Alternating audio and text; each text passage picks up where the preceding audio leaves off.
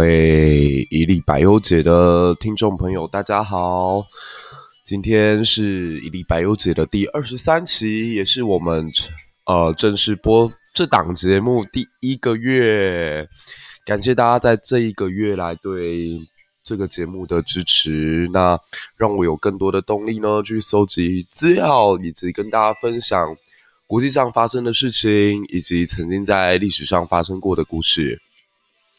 那九月已经结束，十月即将到来，这个呃，大家中秋节希望返乡都可以顺顺利利。那我呢，这一期也选择在高雄的老家来录制。与北部的寒冷相比，其实高雄真的是没有什么秋天的感觉耶。那因为九月底，呃，我自己个人发生了一些事情，所以就暂时给自己休息了一阵子。那这大概也是我。节目开播以来，呃，休息最久的一段时间，不知道大家这段时间过得还好吗？那昨天很多朋友应该都已经有看过川普跟拜登的这次辩论，然后关心美国大选的朋友都感觉到很灰心，怎么会两个人的表现都这么的糟糕？那。我必须说，其实我觉得两个人都算是在预期当中。就是川普一如既往的霸道强横，很爱讲话，然后说话非常的智慧简单。你可以看到他的辩论当中，还是不断的用 very very very very，就非常的很像美国的一个普通中学生会使用的词汇量。然后拜登的话，的确感觉得到他非常的有气无力。他甚至在川普每一次插话的时候，他都只能表现出一副很无奈的样子。无论是在气势上、言辞上面，都没有办法压过川普。那这场辩论结束之后呢，我很多美国的朋友陷入一种焦虑跟沮丧当中，觉得怎么会自己国家的民主有一天陷入到这么大的困境？那比较有趣的是，西班牙的媒体也对于这场辩论。呃，用了“悲剧”两个字来形容他。呃，意大利的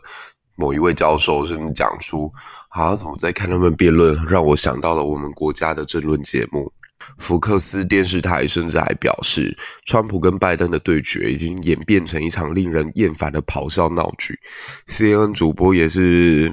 直接就讲，这是他看过最混乱、最糟糕的一次辩论。但我说一句认真的，其实媒体每一次在报道这种新闻事件的时候，多多少少都会夸大当前发生的事情，而忽略掉过去曾经有过的经验。简单这样讲吧，美国总统大选让美国民众感觉到失望、沮丧，其实又不是第一天的事情。举个例子来说，我记得两千零八年在选。呃，奥巴马跟 John McCain 的时候，就发生一件让所有美国人都傻眼的事情。当时 John McCain 选了一位形象还算清新，然后让美国民众都觉得很有意思的，呃，阿拉斯加的州长叫莎拉培林担任他的副手。但这个莎拉培林在后来的言行表现当中看得出来，完全就只是一个草包。就曾经有共和党的工作人员就说，莎拉培林居然连北美贸易协定里面的三个国家是哪三个他都不知道，然后他一直以为非洲就是一个国家，Africa is a nation，然后他甚至还以为阿拉斯加是可以看到俄罗斯的，反正他就是发表一大堆奇奇怪怪的言论。你知道这种来自于非本国领土，然后形象感觉有点强悍、有点大只的女生，我每次再重新回去看莎拉培林的时候，都会想到我们现在的金门立委陈玉珍，对，就是那位夹到手送急诊啊，然后看到蒋万安立刻抱上去的那位，然后还有最近因为他想要跟赖品妤拼搏版面吧，居然穿了低胸的衣服出来丢人现眼的那个女立委。那二零一二年的总统大选，其实也让大家觉得美国精神好像部分丧失掉了。就是美国过去在选总统的过程当中，有一个不成文的规定，就是候选人大概都要符合所谓呃 WASP 这样的一个定义，就是所谓的 White Anglo-Saxon Protestants，必须要是一个白人，然后盎格鲁撒克逊血统，然后信仰清教徒的呃这样的一个身份。所以其实美国算是一个蛮保守的国家，诶，在四十七任总统当中，其实只有 John F. Kennedy 是罗马天主教徒，其他总统其实都是新教，然后清教的这样子一个身份。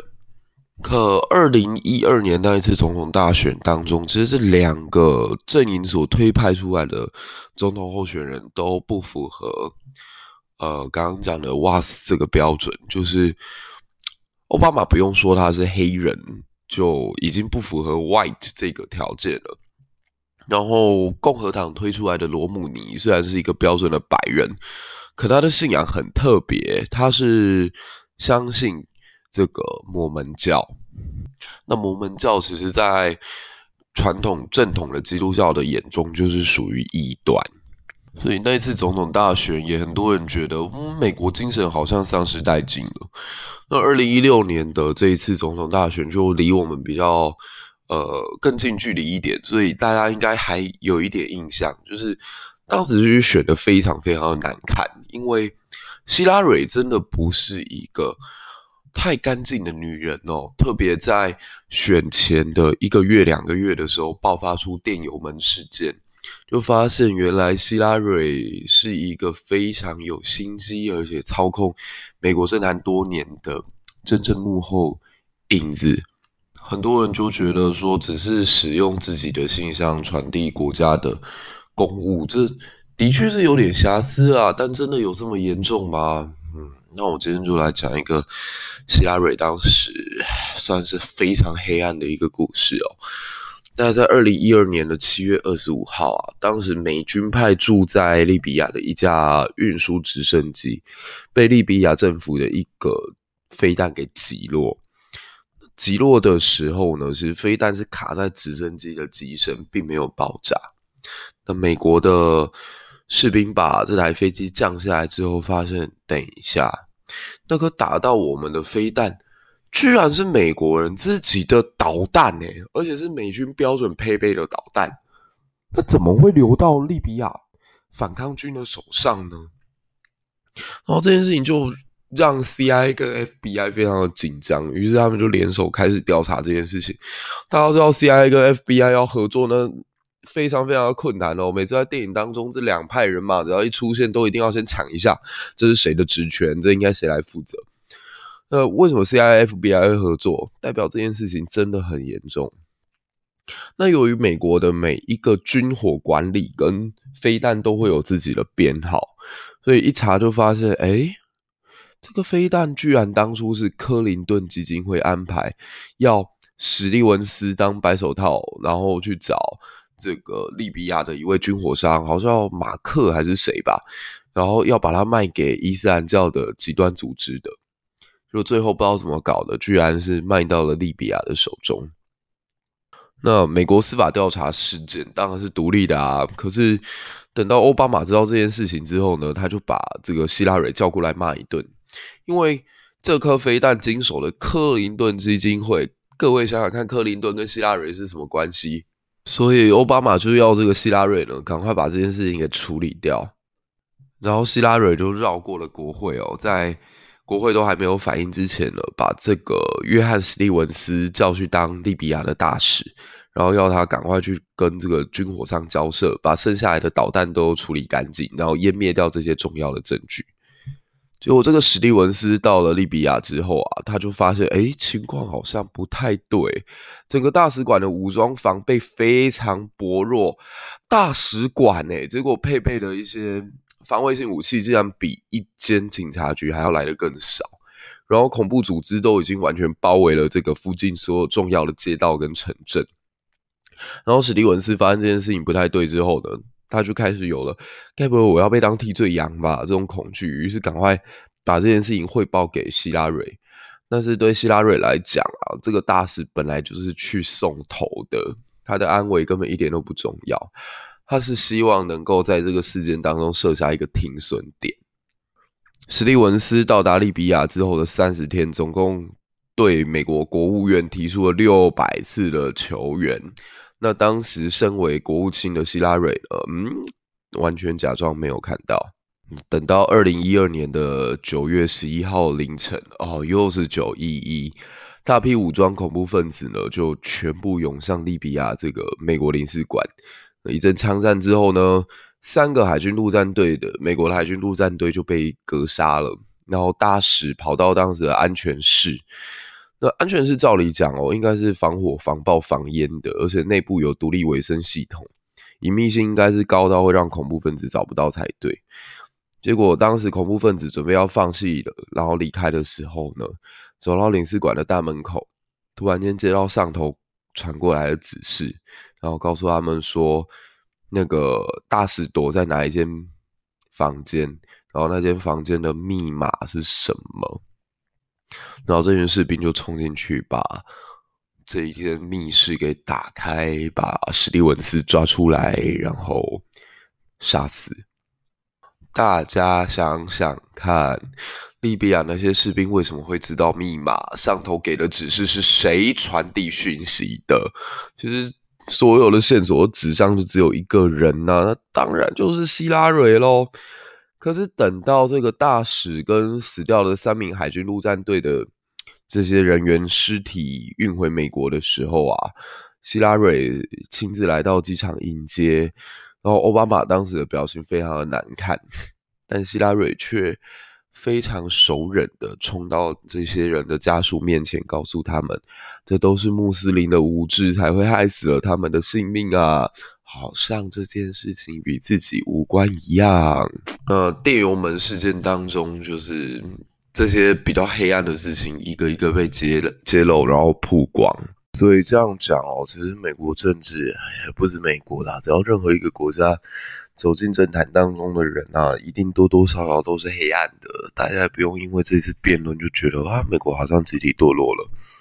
还有一点是，我觉得台湾人好像对美国一直存在一种误会，觉得美国就是应该要非常的 gentleman，非常的 decent，然后非常的有气质，非常有水准。可是实际上，美国向来都不是一个这样的国家啊。就美国从它的建国一直到现在，它都是一个横刀跃马，然后血流满地，为了信仰可以奋斗到底的这样一个战斗民族。对，其实真要我说，我觉得俄罗斯的战斗性还没有美国那么强大。大家可以去看看一七七六年的时候，美国刚建国只有十三个州，然后只有在东岸小小的。几块殖民地拼在一起这样子而已。那两百年的时间，他们用一刀一枪，流尽了所有的鲜血，用尽了所有的力气，把自己的国家撑到变成一个横跨两个大洋的超级巨兽。这个过程当中，当然少不了一些血腥、一些战斗、一些呃粗暴、一些野蛮的行为。所以，其实美国。我觉得是因为我们接触到的媒体也好，电影也好，新闻也好，好像都只呈现美国最好的那一面。可是大家似乎忽略了说，美国它的本质，并不让大家在电影当中看到这么的好。而至于一些欧洲的报纸在讲美国这次辩论是一场悲剧，我其实觉得它也是一种文化上的误解。就欧洲人其实本来一直以来就对美国的印象没有很好啊，就觉得他们是乡下暴发户、老农民，一群 cowboy，然后每天拿起枪就对决的一群没有水准、没有文化的人。所以欧洲其实本来对美国就不会有什么非常正面的评论。而且话再说回来了，难道欧洲那种开会方式就真的比较好吗？大家可以去看看英国国会每一次在开会的时候，然后这个。执政党只要听到他们自己的首相在讲话就，就哦耶耶，然后只要听到是反对党听到就会说哦不，就是嘘人家，所以弄到大家应该还记得哦，就是美英国在每次国会开会的时候，过去这十年都有一位都要大喊 order order 这样的一个主席存在哦，不过好像最近退休了。那昨天呢，这一次的辩论当中几个。比较有趣的论点是，川普其实有在论述为什么选民应该要把票投给他。他其实真的蛮自恋的，他一直觉得自己是美国历史上做最多事情的总统，他在四十七个月里面做的事情，比拜登四十七年做的都还要来得更多。他认为，在他的任内，不但大幅的提升就业率啊，然后重组军队，甚至建立了 Air Force 太空军，让美国变得越来越加强大。所以他前一阵子不是在推特上面曾经讲过，他非常的想要把自己刻在那个总统山上，变成。五第五个美国总统被刻在那里的典范，这样子，我觉得蛮可笑的。就是川普虽然非常的有意思，但要与那几位先贤并列是还是差的蛮远的哦。那拜登对此的回击是认为，其实，在川普主政当中，美国变得。呃，社会非常的分裂，然后变变得更加的穷困，然后变得更加的呃有问题。那民族之间甚至分裂越来越严重，这样。不过在这一题当中，其实很明显的，拜登并没有去论述说自己哪里比川普更好。呃，基本上我觉得这是算有点可惜，但好像也符合整体大战略，就是。呃，美国现在的民调显示，大部分支持拜登的人并不是真的喜欢拜登，只是觉得川普实在是太糟糕了。我们美国怎么可以让这样的一个人来当领袖？特别是加州人，我只要是住在加州的朋友，其实到目前为止都还非常的不能理解为什么川普会当选。所以这四年，我觉得他们都还在崩溃当中，并没有真正走出来。可是吼，我在看拜登这个策略的时候，就觉得很有既视感，就是。他虽然在骂的是川普，但似乎也骂到了整个美国人。当他说这个社会越来越穷困，越来越没有活力，然后失去了原本美国精神的时候，我会直觉想到二零一八年的时候，高雄市长大选，当时的主要竞争者之一居然提出了“高雄又老又穷”这种说法，然后。比较好玩的是，虽然他的战略上面很像韩国瑜，可是他在整体战术上又很像蔡英文。就是，呃，二零二零年的台湾总统大选当中，其实把票投给蔡英文的人，不是真正喜欢他，只是因为觉得这个韩国瑜实在太烂了。那拜登现在似乎也在行塑这种氛围，就是选民你们不必须要喜欢我，你们只要看到川普有多废多。糟糕多烂，那就好了，你就会把票投给我了。所以 PTT 每次都会说台湾领先全世界，我觉得某种程度还真没有错。台湾的民主选举虽然只发展了三十几年，但是其实大概把美国这两百多年以来民主制度当中会产生的所有战术都玩过了一次。哎呀，这么讲起来，台湾真是。政治上面的火凤啊，就是每个人都是八旗，拥有一大堆策略。那两个人对于当前疫情的交锋，我觉得也还算蛮精彩的。就是拜登非常非常的不满，说川普你在整个防疫的过程当中是没有任何计划的，所以你对于武汉的围城警报掉以轻心，甚至还在一开始跟大家讲说，嗯，我觉得中国的防疫做得很赞很透明啊。那这一点的确，我觉得是川普非常值得批评的地方啦。包括他后来又讲说什么，如果你想要排除武汉肺炎的话，你可以把解毒剂直接打在自己的身上。然后还自己说，哦，我都吃奎宁，然用奎宁来防止自己生病。然后还坚持不戴口罩。天！可是哦，我觉得现在有了媒体，有了这个网络之后，就是可以去检视。每一个人在事件刚发生的第一瞬间，他的反应是什么？川普反应当然是不及格啊！但是大家知道当时拜登的主张是什么吗？就当川普宣布了要把整个国境封锁起来，不让中国人再进来的时候，拜登是极力反对的。诶，所以如果拜登先生真的当时是美国总统的话，就一如川普所说的，死亡绝对会更多，绝对不是只有现在的十几万人而已，而且。我觉得川普在这当中讲了一句话非常有道理，他觉得美国防疫已经尽到全力了。呃，你去看看最近一大堆美国民众还跑出来说，干嘛要戴口罩啊？上帝又没有叫我要戴口罩，呃，就很像上帝也没有特别叫我要穿内裤，所以我也不穿一样。就美国存在太多这种奇葩，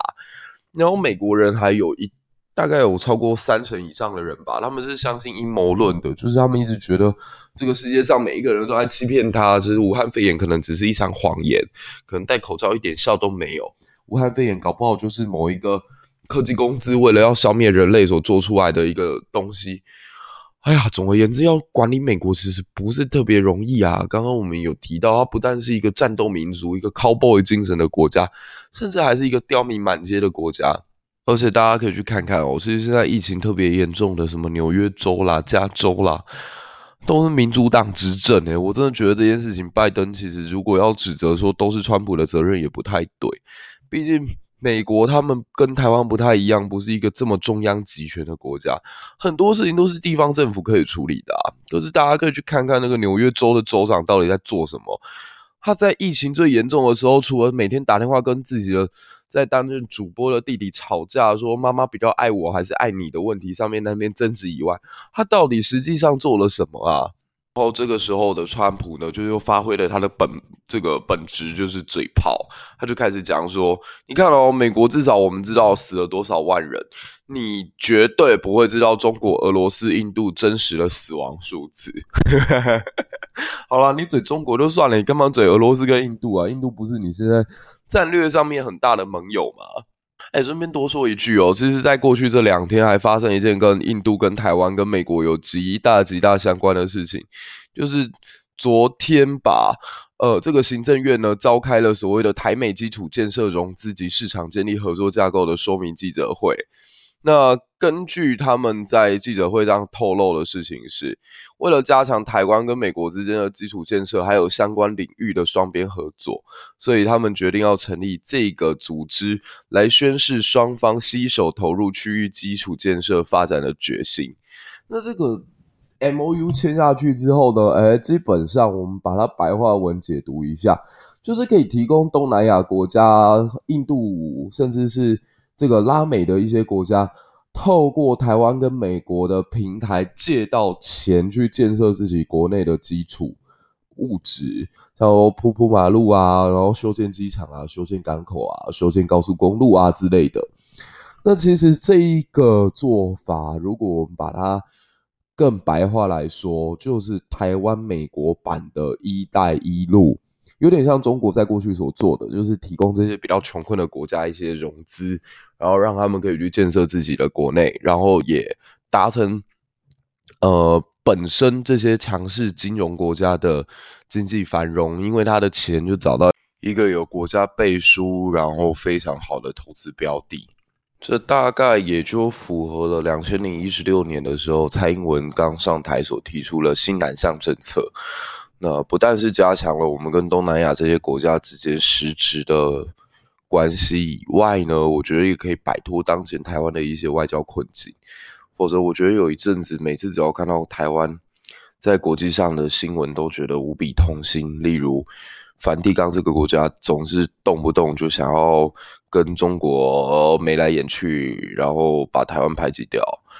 我真的越来越觉得梵蒂冈是一个很缺德的国家。除了它的面积小，人口也不多，然后在国际上似乎，嗯，就是在添乱而已啦。就我我一直都觉得梵蒂冈表面上是借着天主的荣光为名，但实际上做出来的一些事情都是违背天主的事情。大家可以去看看那个，每次只要是欧洲的这些教宗啊，还是书记主教啊，会有上新闻的机会，大概都是发生什么事情？什么？底下私下有情人啦、啊，私生子啦、啊，对小男童怎样怎样啦、我就不想讲了，真的是很糟糕。然后上个月还发生一件事情，是香港荣退的这个书记主教陈日君跑去强调，这个梵蒂冈政府应该要针对当前香港所遇到的困境讲讲话，表明一下态度，而不要跟中共政权站在一起。结果陈日君到了。罗马之后一百二十个小时，梵蒂冈的教宗一秒钟都不愿意见他，然后我就觉得好像是时候又该再来一次宗教改革了齁。又想不到有一天，梵蒂冈居然在无神论的习近平政府面前双膝一软，就这么跪下去了，毫无节操可言。你是欧阳娜娜就算了，你是方济各，哎，呀，算了算了，讲到梵蒂冈就觉得心情很差。回过头来说，我觉得其实这次辩论对双方而言都有达成他们所想要达成的目标，就是拜登其实想要维持的就是自己呢在气势上面不能输给川普，然后不要坐实外界所讲的认为他有失智这样的一个状况。那昨天看完整场辩论，其实我觉得拜登超乎预期的表现平稳诶。还是因为我一开始对他的期待值实在太低，就觉得他有顺利的讲完，没有当场崩溃，没有恼羞，没有跑掉，没有倒地不起，没有真的睡着，就算不错了。那川普呢？川普其实我觉得他还是在做他自己啊，他战略上面就是告诉美国人说，我是一个强势的、有 power 的，然后非常不愿意服输的一个人。所以昨天其实，在主持人严重不公正，完全站在民主党那一边的状况之下，其实川普还是算表现的游刃有余啊。他是做他自己啊，不断的插话，然后不断的表达他自恋的这种特质。可是有一句话，我应该在网络上看到这个网友分享的，他说：“美国总统大选的本质就是挑选出一个适合当老大的人，而不是挑选一个温之彬彬、讲讲假话，然后温良恭俭让的这样的一个领导。”所以，川普搞不好这样的表现反而非常符合那些美国中产阶级以及所谓蓝领的胃口。那这其实值得观察啦，因为川普，我觉得他昨天的表现完全就是为了稳住他在铁锈带的支持，就是今天大概宾夕法尼亚州啊、俄亥俄州啊这些有点摇摆，然后过去曾经长期支持民主党，但最近开始慢慢偏红的这些地方的选票。那先跟大家预告一下啦，就是如果川普今年大选没有办法稳住宾夕法尼亚跟佛罗里达两个州的话，那就直接宣布他出局了。所以其实他现在所做的事情，不是真的要拉拢所谓中间选民，他是希望能够稳住这些铁锈带的蓝领的票。如果铁锈带蓝领愿意支持他的话，加州跟纽约再怎么崩溃，左派的那些青年们再怎么反对。都不会造成大局上的影响，这也是我觉得川普在整场辩论当中的一个大的谋略。所以看起来双方其实都有做到他们所预期的目标，只是在拜登民调现在领先的一个状况之下呢，其实川普如果没有办法透过辩论来逆转整个战局的话，那对川普就非常的不利。那讲一个比较绝望的点哦，就是。要透过一次辩论就扭转整场选举的气势，其实是非常困难的。就是以前有美国的研究显示，其实，在辩论结束之后，顶多顶多在大选当中只会改变百分之一的人投票倾向。那大家可能会说，如果选举咬得很近，百分之一的影响就很严重了。可是，在美国，其实百分之一是完全可以被忽略掉的一个数字哦。随便举个例子，两千零一十六年的总统大选当中，其实 CNN 一直在最后的出口民调都显示说，希拉蕊是赢过川普百分之四个百分点的。那最后选举结果其实也差不多，因为希拉蕊在普选票赢了拜这个川普快要三百万，可是结局仍然是川普当选，因为美国的特殊的这个选举人团制度的关系，所以。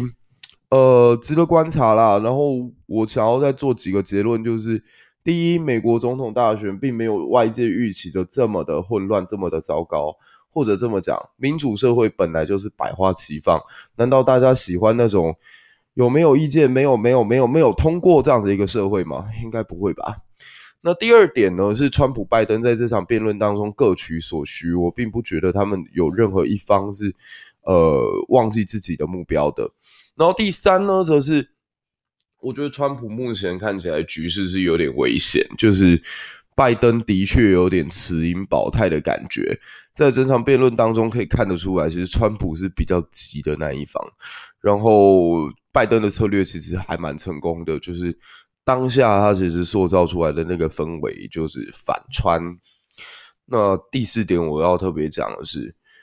美国的这一位。辩论主持人真的很糟糕，Chris Wallace，他不但没有办法控制住局面，而且他非常明显的在整场辩论当中表现了自己的政治倾向。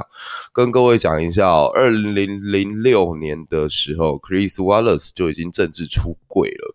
他就已经告诉大家说，他虽然身为一个记者，但他其实是有党籍的。他长期是一位民主党人士，但他后面又补了一句，他并不是真正的蓝色选民啦，他也是有时候会投给共和党的，所以他很中立。我不知道为什么欸，在这个时候一直跑出来黄伟汉的样子，就是告诉各位说，我都不投票，我都没有自己的立场哦，但是我支持马英九，呵呵，所以。昨天这场辩论，我觉得如果大家真的觉得很糟的话，嗯，也不完全责任都在拜登跟川普的身上了。Wallace 也是要负很大比例的责任的。OK，那这就是我们这一期一历百忧解想要跟大家分享的，包括美国这次的辩论，以及双方各自的盘算，还有对台湾影响极为深刻的 MOU 签下去之后，可能会导致出什么样的结果。那大家如果喜欢的话呢，不要忘了订阅以及转发，还有到 Apple Podcast 上面给我们五颗星的鼓励。那这就是我们十月的第一次录的节目，希望大家会喜欢。好，谢谢大家的收听。